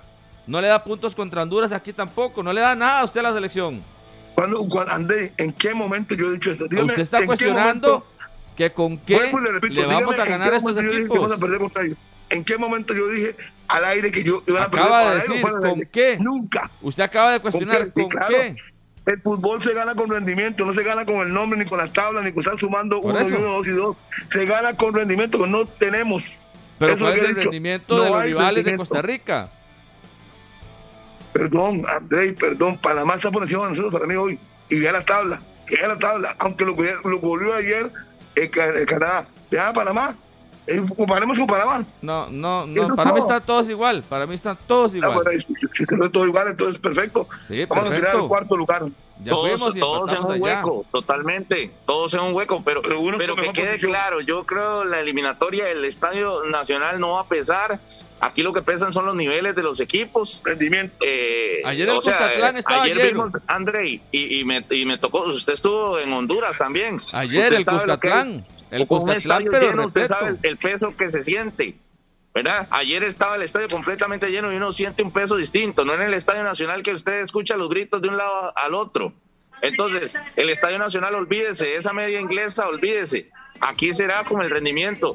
Y los que están por encima de nosotros, hay que dejarlos que, que- que estén libres ahí. Contra los que no se puede perder es contra Jamaica, contra Panamá, contra Honduras y contra la selección de El Salvador. Contra eso no se puede perder y hay que ganarles. Pero yo vuelvo a dar esos cuatro. Empatamos con Jamaica, aunque fue en casa. Empatamos con Honduras. Le ganamos a El Salvador. Y falta el otro, que usted dijo, ¿quién es el otro? Jamaica, ya lo dije. Panamá. Y Panamá, empatamos. Estamos igual. No hemos Es que perdido, por eso, Lógico, por eso estamos la igual. Ni tampoco hemos ganado. Aquí la Porque única salvo El ventaja Salvador. Que, que tiene Panamá es que ya ganó de visitante, que lo hizo en, en Jamaica. Pero, a ver, a ver, previo a la elimi- a la eliminatoria, a excepción del resultado que tuvimos con Jamaica, aquí yo no veo nada diferente a lo que se presupuestaba en tabla de posiciones. Ah, O- no, o Eric. ustedes vean no, más. Porque, no, no, hombre, usted se acuerda de los pronósticos de Harry McLean, que en casa todo se ganaba. Si hay que ganar todo Y- en casa. y- y- es una máxima del fútbol. Perdimos contra México y, Ro- y contra Jamaica. le voy a dar una Ustedes sacan- estadística. Ustedes sacan, ustedes sacan De todo seis, de seis Un puntos tuvimos uno en casa. sa- Ustedes sacan de contexto todo. Yo dije para ir al mundial, y fue lo primero que dije: para ir al mundial hay que ganar todo en casa. Y tenía la ilusión que el nivel subiera No, en no, Costa no. Rica. No ha subido. Si no ganas en casa, todos los partidos están fuera. Está fuera el mundial. Póngale la firma. Harry, le voy a dar una estadística pues. rotunda, que es, la, la acabo de revisar. Cualquier mundial a los que ha ido Costa Rica en la eliminatoria solo se han perdido dos partidos. Al único que, que se perdieron más partidos fue rumbo a Alemania 2006, que se perdieron tres. Pero para Corea, para Se ganaron Brasil, para Rusia, se perdieron dos partidos nada más. Ya Costa Rica, el margen de error es mínimo. Entonces, ahí es donde sí tenemos que Buen pensar y analizar de que ya, ya hemos dejado ir los puntos que no se tenían que dejar ir, porque ya dejamos ir puntos acá contra Jamaica, ya perdimos dos partidos. Entonces, la realidad nuestra hoy en día es más crítica que nunca. Bajo lo que viene y contra lo que venga. Dos partidos, ya hemos perdido muchísimos puntos. 18 menos, hemos perdido 12 puntos. ¿Cómo se fue al mundial de Rusia? Señor Carlos Serrano. Ganando todo en casa. Ir a pellizcar algo afuera. Recuerdo que fue una, Sí, pero una la victoria en no Estados pesa, Unidos. Harry, que en esta Por eso, la casa por eso usted no puede estar no sumando, por eso usted no puede estar sumando puntos contra Panamá, Salvador y el otro y el otro, porque la, casa- la casa no pesa. Usted mismo lo acaba de decir. Por eso, es ¿Cómo el rendimiento. pero Es el rendimiento. ¿Y Otra qué? vez. ¿Qué, qué pasa? El rendimiento malo. de El Salvador es malo, el de Jamaica es malo también, El de Honduras no tiene una mal. crisis y, y Panamá tampoco está sobrado. No, pero tampoco, pero tampoco es de- Nos de- hubiera, de los- nos hubiera ganado. eh, Pablo, en eh, perdón, eh, Harry está encantado con, con Panamá. Vale, encantado, es que Andrés, usted todo lo saca de contexto. Cualquier cosa que yo digo, usted, lo Usted acomoda. está- usted para atacarme a mí. Pero ¿por no- qué yo lo voy a ¿quién querer atacar a usted? ¿Por qué yo voy a ¿Quién querer atacarlo a usted? Simple y ¿Dónde ganó sencillamente que no comparto lo que usted dice. Yo no ¿Dónde tengo nada en contra Panamá? suya. En Jamaica. Pero yo no tengo nada en contra suya, no lo tome personal. Esto no, es personal, no, Harry. usted todo lo digo, lo saca de contexto. ¿Dónde Para ganó? nada. ¿Cómo está la tabla? ¿Dónde está Panamá? Ahí está. Por eso, Por ¿Cuántos encima, puntos nos por lleva? encima de nosotros. ¿Cuántos? Ganó Harry, en Jamaica. acaba de decir que Panamá está por Sí. encima de nosotros. ¿Cómo? Yo no estoy sacando nada de contexto. Usted fue el que dijo que Panamá estaba por encima de nosotros Sí, sí, no y que nosotros tabla, estamos por debajo de la todos. tabla. Vea la tabla. ¿Quién está por encima? ¿Nosotros o Panamá? ¿Quién tiene más puntos? Por eso. Por eso, no respóndame, ¿quién crea, no que es personal y que yo quiero sacar las cosas No, de contexto suya. Simple y sencillamente que parte. pienso diferente a usted. ¿Quién tiene más puntos hoy? Sí, Costa la selección de Panamá? Panamá, claro. La selección de Entonces, ¿cómo dice Panamá. está por encima de nosotros? Ah, ok, ¿Cómo si lo vamos a nosotros somos ok. posiciones? Entonces especifique, si lo vamos a decir por números, está bien Panamá, pero si lo vamos a decir por nivel de jugadores y por nivel en el campo, ayer le metieron cuatro. Ayer le metieron cuatro, Harry, a Panamá. Los ¿Qué? bailaron, ¿Qué? les pasaron por encima. Ganó Jamaica, ganó No, no. Estados Unidos, nosotros no. Pero no da Harry para tirarlo ¿Qué? para arriba. Es que nadie O está sea, estamos muy arriba. parejos. La tabla dice Es- que están por sí, encima de sí. nosotros. No, pero Panamá no está por encima de Pues, nosotros ¿sabes qué te- porque ya jugó en casa y, y no ha ido a visitar el Estadio Nacional. ¿Y qué? Entonces, ahí nos tiene una ventaja. Primero, ahí nos tiene una ventaja. Ya jugó, ya gastó su cartucho de, de jugar en casa. Entonces, estamos parejos, estamos parejos. Con Panamá, usted- Honduras, usted- Jamaica, El Salvador. Usted Rica en- Costa Rica ganó en Panamá. Yo prefiero igualarme. primero que, que lo criticó cuando perdió los partidos en casa. O Es se le que- olvida. Se Es que esos son más realistas. Sacar esos resultados son más Bueno. realistas. Ya veremos. No a Estados espero- Unidos. Espero oírlos al final. No voy a discutir con ustedes porque la tabla dice todo lo contrario que ustedes están diciendo. Hoy está por encima de nosotros. Que vivamos del recuerdo que antes le ganamos fácil y todo, son otros 100 pesos. Pero hoy están por encima de nosotros y contra la tabla no se puede decir nada. No lo están llamando para abordar. ¿no? Y listo. No, ¿Perdón? no lo están llamando para abordar ya, ¿no? No, no, está chido, está molesto. La tabla es No, clara, para El fútbol se mide por la tabla. Por rendimiento no se puede hacer nada, y menos el rendimiento, el rendimiento nuestro. Mucho menos el rendimiento. Si por lo menos jugáramos bien y perdiéramos, uno dice, hay esperanza de ganar, pero con rendimiento, cuidado, no gana Panamá en Costa Rica, cuidado. Sí, a Panamá le hicieron cuatro ayer allá en el estadio de, de Sí, sí, Toronto. ese mismo equipo que le metieron cuatro, le ganó a Estados Unidos en casa. Ajá, y perdió, Andrei. y perdió con El Salvador también.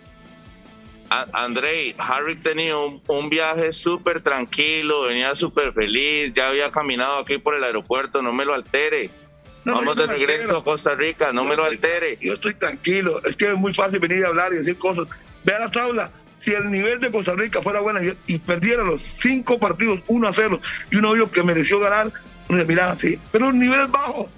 Y Panamá a hoy tiene para mí mejor nivel que nosotros. Punto. Bueno, perfecto, se le respeta, no lo comparto absolutamente para nada. Eh, ¿Fue penal o no fue penal lo que le hicieron a Jonathan Moya? ¿No fue penal?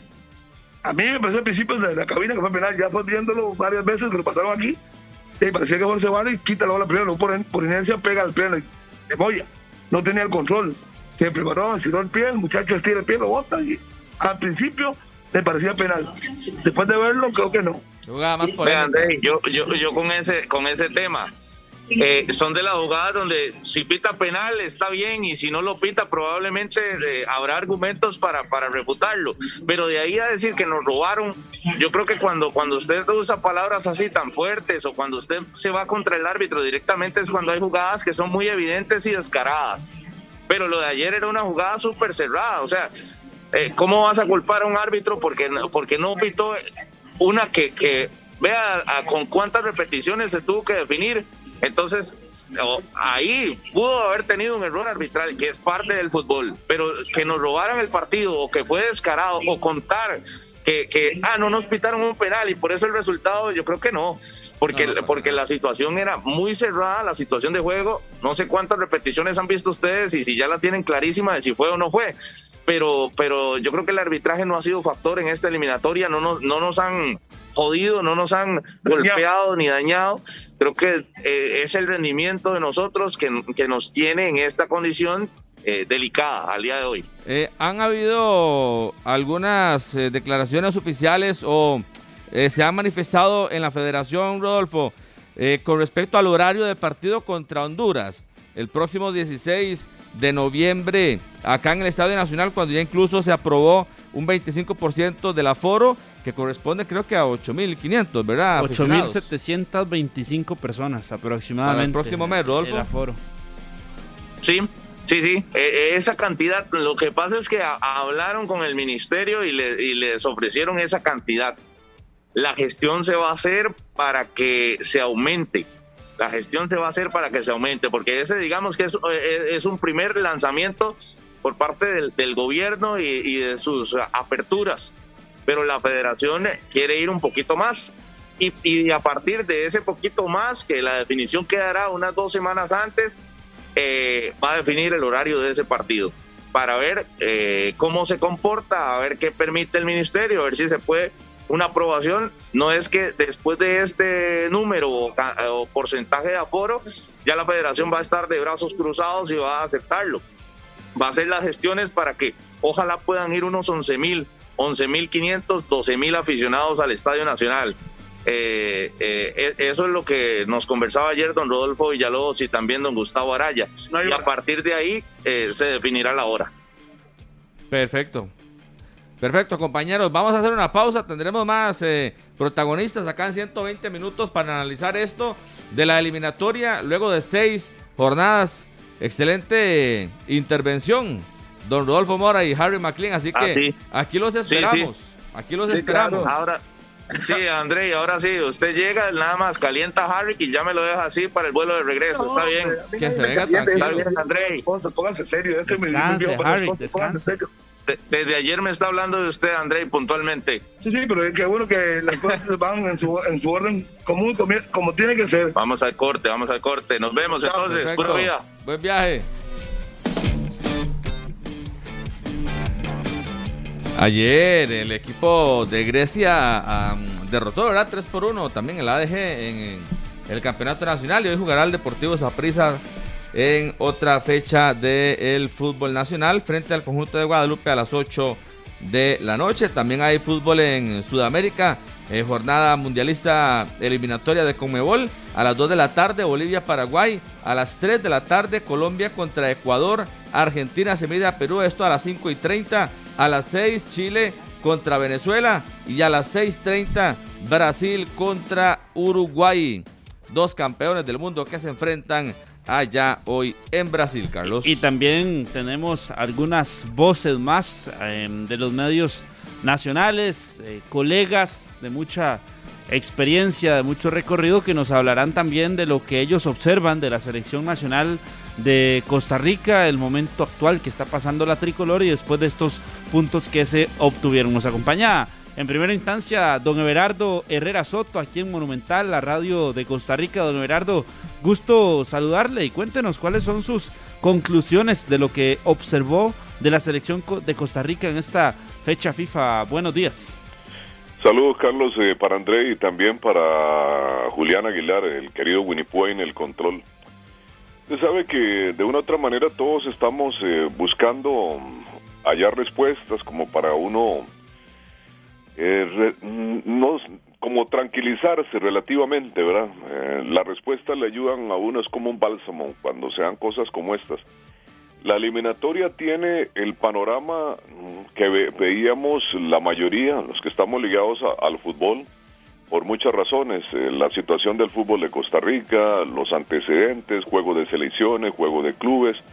Yo ya estaba pensando, Carlos y Andrei, amigos de Monumental, en algo que, mm, que lamentablemente también converge. Mientras Costa Rica está a la baja, los otros eh, adversarios, y sobre todo los más importantes, mantienen su nivel y, y por ejemplo, en el caso de, Canadá, la transición de Canadá ha sido impresionante, ¿verdad? De la Canadá de, hace eh, tres años a la Canadá de hoy, lógicamente los jugadores son los que hacen la diferencia, la materia prima. Y los Estados Unidos es asombroso. Yo cuando he visto esta transición de Estados Unidos, y uno recuerda al equipo que vencimos en la anterior eliminatoria, comparado con el promedio de edad que puso ayer en la cancha, al partido que yo le tenía mucho temor, la verdad, por el dinamismo, la intensidad, la velocidad de Estados Unidos, la calidad de sus jugadores, todos los principales recursos del fútbol puestos en una cancha, la técnica, la velocidad, la potencia, el juego colectivo, la, ambición. Y una Costa Rica que cuando uno analiza, y hay obviamente que vértices importantes, ¿verdad? nadie puede en este caso quitar de la escena el hecho de que si un presidente está al frente de una organización, pues conlleva mucha responsabilidad en referencia a Rodolfo Villalobos, porque es el líder del fútbol. Y cuando uno ve, por ejemplo, lo que la gente aporta y lo que muchos de nosotros decimos alrededor de todo eso, pues lógicamente que se aterriza en el punto. Eh, Costa Rica no, no aprovechó el 2014, tapó. Cuando yo digo Costa Rica es desde el liderazgo del presidente de la federación con los dirigentes de clubes y todos los que están inmersos en el quehacer futbolístico. No hay que zafarle la tabla también de responsabilidad a los clubes, porque cuando ustedes ven, a ver muchachos, le voy a decir a ustedes y a los oyentes, cuando vemos ayer, por ejemplo, Estados Unidos, Costa Rica, uno, mm, si va eh, viendo la imagen y tiene un grabador y lo detiene, la conclusión es muy simple, eh, son 11 jugadores contra 11 jugadores, que tienen unos y que no tienen otros. En un lado hay potencia, hay velocidad, hay técnica y asociación colectiva. En otro lado hay un enorme esfuerzo que tenemos que reconocerle a estos muchachos, sobre todo me parece muy evidente eh, y, notorio desde el partido contra Honduras, un gran esfuerzo, pero ahí están las limitaciones, ahí está la falta de reacción, ahí está el problema de edad. Por ejemplo, lo que vimos con Brian Ruiz en esa jugada, la inteligencia eh, que tiene para anticipar una acción eh, sale raudo dentro de lo que él puede y no le alcanza. Entonces, al final, de una u otra manera, eh, todo se concluye en que estamos pagando la factura. Como dice un buen amigo, a, mí, un buen amigo mío salvadoreño, chicas, que al final todo es como pasar uno por un supermercado. Tarde o temprano pasas por la caja y te facturan. Y a Costa Rica le están facturando en la eliminatoria. Le están facturando lo que dejó de hacer, el poco aporte de los clubes, los errores a nivel de federación, por ejemplo, evidentes en todo trámite. Hay una situación que, que escuchaba ayer, por ejemplo, la posibilidad de ponerle un asistente al señor Luis Fernando Suárez, que también ha errado, por supuesto, ha errado en la estrategia, en la planificación, cuando uno ve el equipo en ciertos partidos y vuelve a ver a la banca, eh, no haya respuestas y la ventaja de un entrenador dentro de las circunstancias de Costa Rica y de cualquier seleccionado es pues que tiene puede echar mano a muchos jugadores. La tardanza en los cambios, usted meter ciertos jugadores faltando 12 minutos es muy poco lo que se puede hacer en un partido en 12 minutos. Recuerden que normalmente los que ya tenemos tiempo en el fútbol, esto está típicamente segmentado. Usted a los 15 minutos tiene que tener definido eh, su primer movimiento de cambio y ahora se pueden hacer cinco y luego ya a los 70 usted tiene que tener el segundo round definido para que esos jugadores tengan un espacio y donde puedan hacer las cosas. Está muy difícil, muy difícil. Eh, ahora en la mañana André y Carlos está volviendo a revisar la tabla, eh, ver ese invicto de México y de Canadá, eh, ver el promedio de Canadá, por ejemplo, en goles diferencia. Ayer no solamente gana tres puntos, sino esos goles frente a Panamá significan mucho. Panamá jugando mejor que nosotros, y Costa Rica ahí luchando, luchando, luchando, eh, con mucha adversidad. nada de lo que hemos hecho, salvo la entrega y el coraje de los jugadores, eh, ha funcionado. El paso al frente no se pudo dar, esos dos puntos que se perdieron ante Jamaica fueron fatales y desde luego que también haber perdido contra México en la condición eh, de local está esto cuesta arriba está está muy difícil y yo por lo menos para cerrar mi participación eh, eh, yo he insistido mucho hace, hace años, por ejemplo, que los entrenadores nacionales, que a veces con derecho sin derecho eh, pelean y que les den oportunidad, un entrenador se tiene que reconocer por su aporte en un equipo, pero también como potencia jugadores. ¿Cuáles son los jugadores que, por ejemplo, un entrenador es capaz de dar para la selección? Porque cuando uno está armando el equipo en un 4-4-2, por ejemplo, y dice volantes por afuera de ida y vuelta, que mantengan la pelota, que puedan atacar y que puedan defender. Yo creo que ahí vamos con preguntas. Volantes mixtos, preguntas. Volantes de recuperación, preguntas. Y claramente se cae todo cuando Saborío, Saborío que es un jugador de mucha calidad, eh, no es culpa de él, pero ahí no aparecen otros eh, en punta, goleadores, y así sucesivamente, ¿verdad? Eh, las cosas se hacen se hacen muy difíciles en un panorama como el que estamos experimentando en esta accidentada y empinosa ruta hacia Qatar 2022. Cuesta llegar al, desierto, mis estimados amigos. Sí, sí, sí, va a estar muy difícil, don Everardo. Muchísimas gracias. Ahí hemos seguido también sus comentarios en las transmisiones de, de Repetel Canal 6. Muchas gracias. Gracias, muchachos. Que la pasen bien. Buen día. Don Everardo Herrera Soto, acá en 120 minutos. Sí, ahora también nos acompaña don Mario Segura, otra voz autorizada para hablar de la selección de Costa Rica. Don Mario, un gusto saludarlo en 120 minutos y cuáles son esas conclusiones que le deja la selección nacional después del partido contra la selección de Estados Unidos. Buenos días, 10 con 24 minutos. Un placer enorme saludarlos en este escuchado programa y de verdad que, bueno, siento el placer oír a, mi gran amigo, a mi reycito, con sus buenos argumentos ahí, y un hombre también pesado en la materia. Bueno, mira, yo más que preocupado estoy muy molesto con, con todo lo que ha estado pasando con la selección. me parece inaudito que eh, primero que se haya que se haya escogido un técnico extranjero que viniera apenas a conocer el medio. Yo esto no lo expreso ahora. Yo desde el principio he sido muy claro, a mí no me pareció que nombraran a Suárez nunca, eh, y menos cuando a estas alturas se ratifica o se comprueba la preocupación que yo he expresado. Un hombre que no conoce el medio, muy mal asesorado, pésimamente preparado a estas alturas para la adversidad que significa un, una, una, tomar la rienda de una selección que está desfasada con respecto a, cambio generacional, eh, escoge mal el asistente, o sea, eh, un hombre que venía eh, desubicado lo sigue y desorientado además. Entonces, ¿qué puede esperar usted si además tenemos el, el, problema de, jugadores que, de que con costo, vean ustedes lo que pasa, ¿verdad? Es decir, uno siempre ha dicho, aquí hay material, sí, pero hay cantidad, el problema es la calidad, y, pero sobre todo yo creo que, que más que problema de jugadores es que el, el capitán no sabe dónde está, no sabe dónde está parado. Eh, yo creo que con lo que hay se podría haber armado un grupo más competitivo, eh, arriesgando algunas decisiones, pero en fin, yo, yo creo que yo creo que el día de hoy Costa Rica no merece ir al mundial. Eh, saludos, don Mario. Le, saluda Eric Gasman. ¿Usted cómo ve? Porque usted nos menciona que no estaba de acuerdo de entrada de que le nombraran a Luis Fernando Suárez, pero bueno, ya es un poco tarde para tomar decisiones. ¿O si considera de que se podría hacer algún relevo en el banquillo de la selección? Sí, claro, claro. Yo hoy, hoy mismo estaría tomando esa decisión. Lo planteé desde hace días yo en mis programas y en, mi página. Eh, eh, yo, yo no veo por qué no. Es decir, la improvisación ha sido tan grande con la llegada de Suárez y el banquillo que él maneja que, que una más, una más, por lo menos permitiría que ahora está pensando en un, asistente que conozca el medio. De, precisamente, eh, mejor nombremos a un técnico que conozca y domine el medio, eh, que trabaje aquí en Costa Rica, un costarricense, y, y yo creo que podemos perfectamente eh, intentarlo. Yo no digo enderezar esto, pero lo menos intentarlo eh, para dejar de hacer tantas ocurrencias.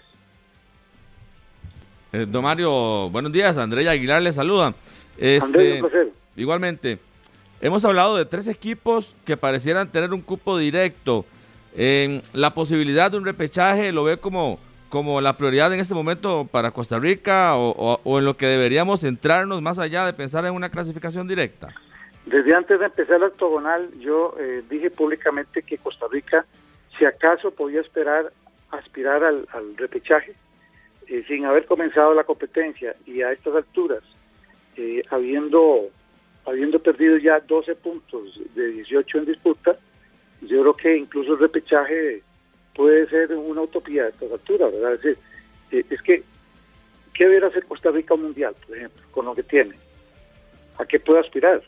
Si en el pasado hemos ido con mejores elecciones eh, y no hemos pasado de, ciertas eh, eh, circunstancias, con excepción de ese momento, de esa isla preciosa que montó Jorge Distinto con el grupo en Brasil 2014.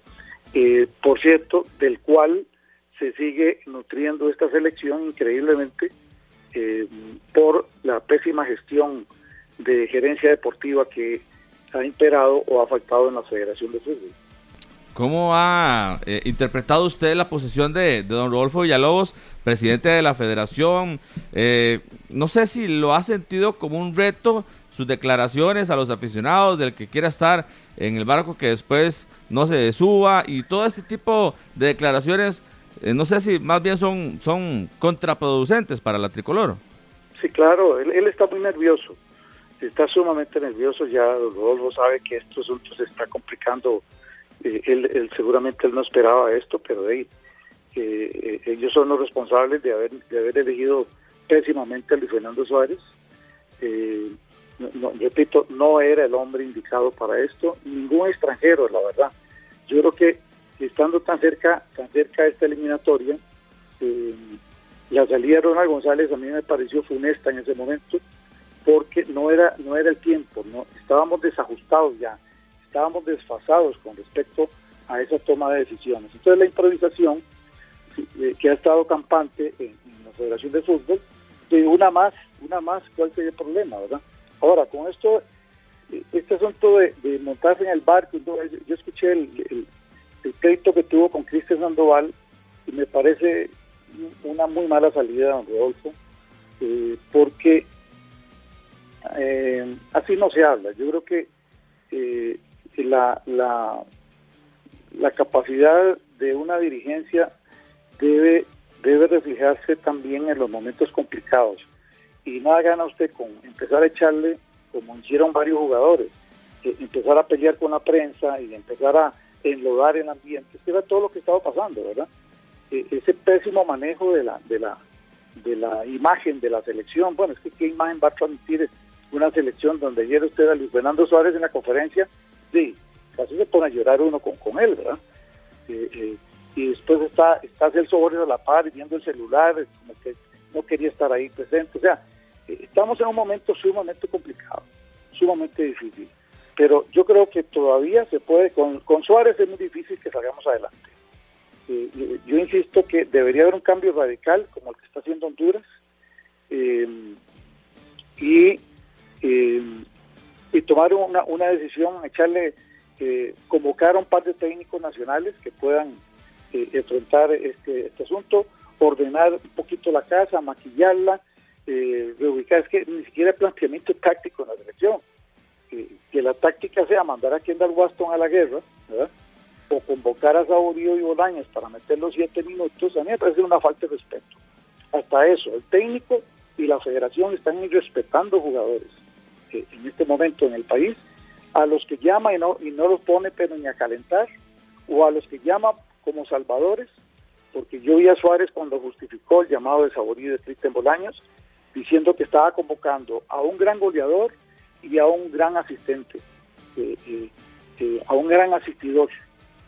bueno, y esa grandeza de los dos ayer no la vimos porque prácticamente no tocaron balón, ¿verdad? Sí. Seis minutos les dieron. Hay, hay, mucho que hablar en, en, esta, en esta eh, circunstancias tan complicadas de la selección nacional y no me parece que empiecen, repito, a, acusarnos a todos de que no tenemos derecho a criticar para que después no celebremos nada. No, no, no, eso no se hace. Perfecto, Mario, muchísimas gracias. Eso era todo. Sí, señor. Excelente. Un fuerte abrazo para todos. y Ahí le envía saludos Kenneth Barrantes también. Kenneth Barrantes, lo conozco muy bien. bueno, muchísimas gracias. Bendiciones a todos. Bueno, de verdad que dos voces autorizadas en el eh, periodismo deportivo costarricense, don Everardo, este, don Mario Segura, todos coincidimos en que la selección está atravesando un momento eh, de crisis, un entorno muy complicado. Quiero saludar a José Fernando Vindas Sandí, un buen amigo turialbeño, que dice todos los días viene hasta San José a pulsearla y a trabajar duro por este sector. También vamos a ver, a saludar a Gustavo, nuestro buen amigo también de Villa Florencia, al famoso Darta, allá en Juan Viñas. André, ya en cuestión de minutos vamos a tener a don Juan Carlos Rojas. ¿Le parece si nos vamos un momentito a la pausa para tener al presidente del Saprissa hablando de, del público? ¿Usted quiere volver al estadio? ¿Quiere llevar a su bebé al estadio? Quiere ir con su esposa al estadio a observar al, al y los equipos del fútbol nacional. Así que yo voy al estadio, pero yo voy al estadio a trabajar. Mucho pero como aficionado no le gustaba, ya no le gusta, ah, yo sí, a mí me gusta, digamos, si yo no trabajo un fin de semana yo voy al estadio. No, desde que asumí en esta carrera nunca más volví Al, estadio a mí, a mí sí me, a comprar la entrada, ¿verdad? Sí, no, no. O sea, usted no ha comprado una entrada hace mucho tiempo. Una excepción una vez, pero después les cuento. Bueno, listo. Pausa. Ah, ahí de paso. Pausa y regresamos. Monumental.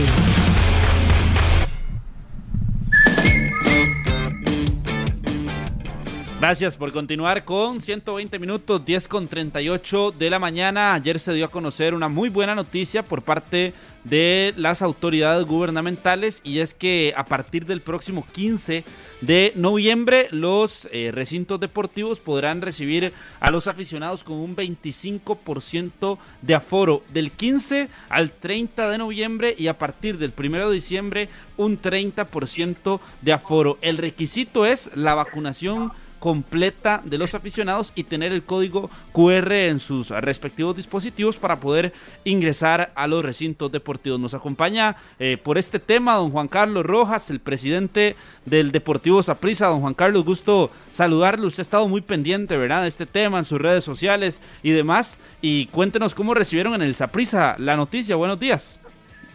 Muy buenos días, eh, un, un, placer estar aquí en el programa y bueno, por supuesto que, que la recibimos de una manera de una manera positiva, ¿verdad? Eh, yo yo creo pues que, que, ya las condiciones estaban para una decisión como esta.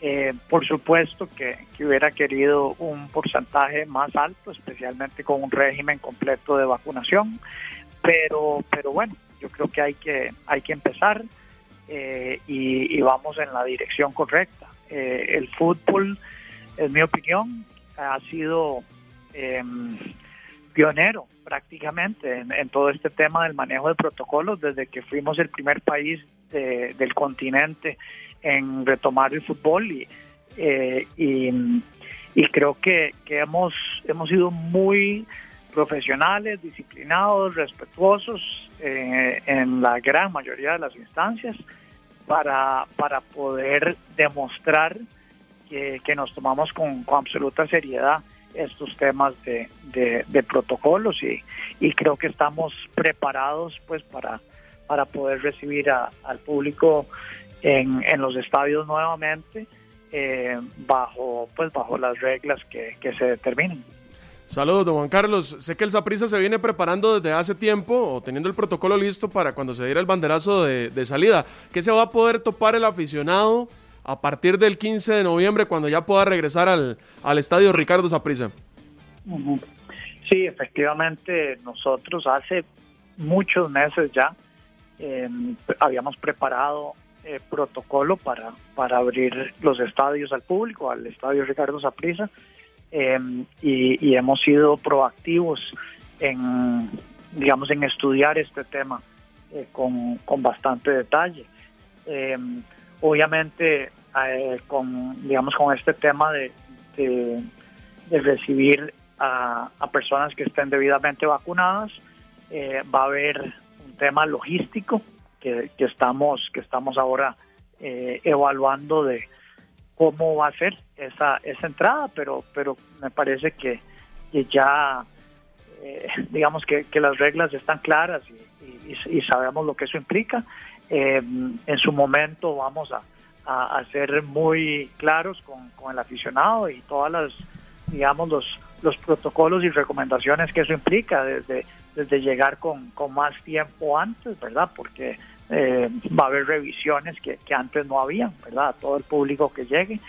Em, pero, pero repito, yo, yo creo que ya el ciudadano se ha, se ha venido acostumbrando a, una serie de temas de lo que esto implica, desde, por supuesto, desde usar mascarilla, temas de, lavado de manos, o sea, eh, yo creo que ya es prácticamente, eh, lo vivimos todos los días cada vez que salimos, sea a un restaurante o a reuniones o, a diferentes temas, se ha, se ha digamos, se ha convertido en algo cotidiano y yo creo que eh, cuando vamos al cine, eh, así que el estadio no va a ser muy diferente. Don Juan Carlos, pensando en el estadio Ricardo Saprisa, ¿a hoy cuál es el aforo por las, distintas modificaciones que se le han hecho? ¿Cuál es el aforo del 100% y cuántos aficionados entonces tienen previsto recibir? Y si habrá una, un beneficio para los socios, ¿verdad? Por el tiempo que han estado por ahí acompañando al equipo. Sí, buena pregunta. Bueno, el, aforo eh, supera o llega casi a los 21 mil eh, personas eh, y un 25%, pues estaríamos hablando de aproximadamente 5 mil personas. Em, nosotros, pues sí, ya hemos dicho y pensamos dar prioridad a, los socios abonados, pues a los que tienen su, su silla anual y en particular, pues a los que a los que han estado ahí eh, durante, durante este periodo eh, de, digamos, sin, sin acceso al público. Vamos y estamos en este momento estudiando eh, específicamente cuál va a ser esa política, si se va a dejar tal vez un porcentaje pequeño para la venta al público o si el 100% de, de lo que podamos recibir va a ser exclusivamente para los socios. los socios recordemos pues que, que representaba prácticamente un 50% de, de la capacidad del estadio, con lo cual si se permite un 25% solamente, pues vamos a tener también que determinar cuál es ese protocolo interno de, de dar prioridad o si eso implica una rotación, etcétera, ¿verdad? Eh, esa respuesta hoy no la tenemos. Ahora ya con esta noticia pues de, del aforo eh, exacto vamos a, a determinar esas, esas políticas y anunciarlas en su debido momento. Eh, buenos días, don Juan Carlos. Este, don Juan Carlos, implica una inversión considerable para los equipos de fútbol adecuar ahora el estadio a todas estas exigencias, eh, dispositivos, o no sé si es algo mínimo, porque incluso todos los equipos podrían pensar diferente, ¿verdad? Hay quienes lo vean rentable y hay quienes no lo vean rentable. Buenos días.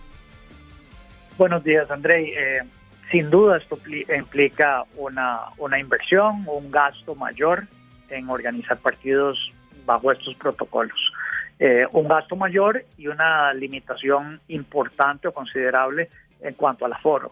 Entonces, yo entendería eh, si muchos equipos de pronto prefieren mantener los estadios cerrados. Es más, me pareció escuchar a algunos presidentes decir que, que si bien apoyaban ¿verdad? el hecho de que se vayan abriendo, pero pero cada equipo eh, eh, podrá tomar su, su, decisión, ¿verdad? En el caso nuestro, sí va a implicar eh, pérdidas de corto plazo, o sea, eh, porque vamos a abrir un estadio con todo lo que eso implica, personal de, de seguridad, de limpieza, todos los, los fiscales y, y, personal extra o adicional eh, cumpliendo, digamos, todos los, los, los protocolos de, de revisión, eh, de, de, vacunación, por ejemplo, eh, todo lo que tiene que ver con, con limpieza, etcétera. Entonces, eso eh, sí, yo, yo creo que no,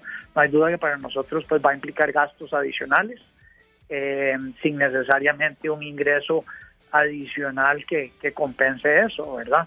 Particularmente si si el 100% de eso, por ejemplo, fuera los socios de pago anual, entonces no es que habría una taquilla extra eh, para ese partido. Pero habiendo dicho eso, pues apoyamos, el, por supuesto, el proceso de apertura y, y, y, lo, y lo vamos a hacer, ¿verdad? Procederíamos con, con ese 25%, sabiendo pues que ya, ya estamos dando ese primer paso, ya estamos dándole a nuestros socios eh, la posibilidad de ir eh, y, y, de pronto en, muchos casos de socios pues que, que aceleren su renovación, ¿verdad?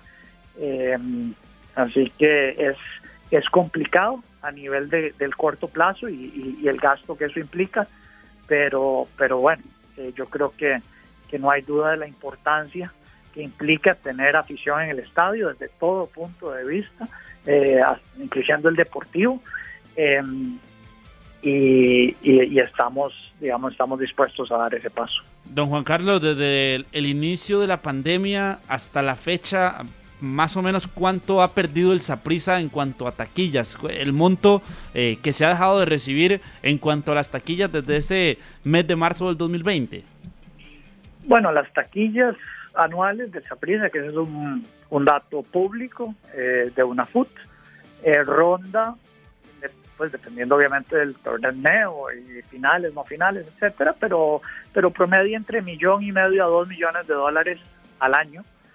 Eh, y pues prácticamente va a ser dos años, pues todo el 2020 y, y, nos vamos a ir para efectos prácticos todo el 2021, ¿verdad? Entonces, si sumamos esos dos años, eh, son eh, entre 3 y 4 millones de dólares que se ha dejado de percibir solo en el rubro de taquillas, ¿verdad? Hay otros rubros eh, que también han bajado, ¿verdad? Obviamente la renovación de, de los socios y de las sillas anuales eh, ha sido mucho más lenta, ¿verdad? Hay gente pues que, que, ha esperado a, que se vuelvan a abrir los estadios para renovar sus sillas, entonces el impacto digamos que va mucho más allá de solo las taquillas, pero, pero ese dato que es, es público eh, eh, implicaría o ha implicado dejar de percibir en taquillas entre 3 y 4 millones de dólares.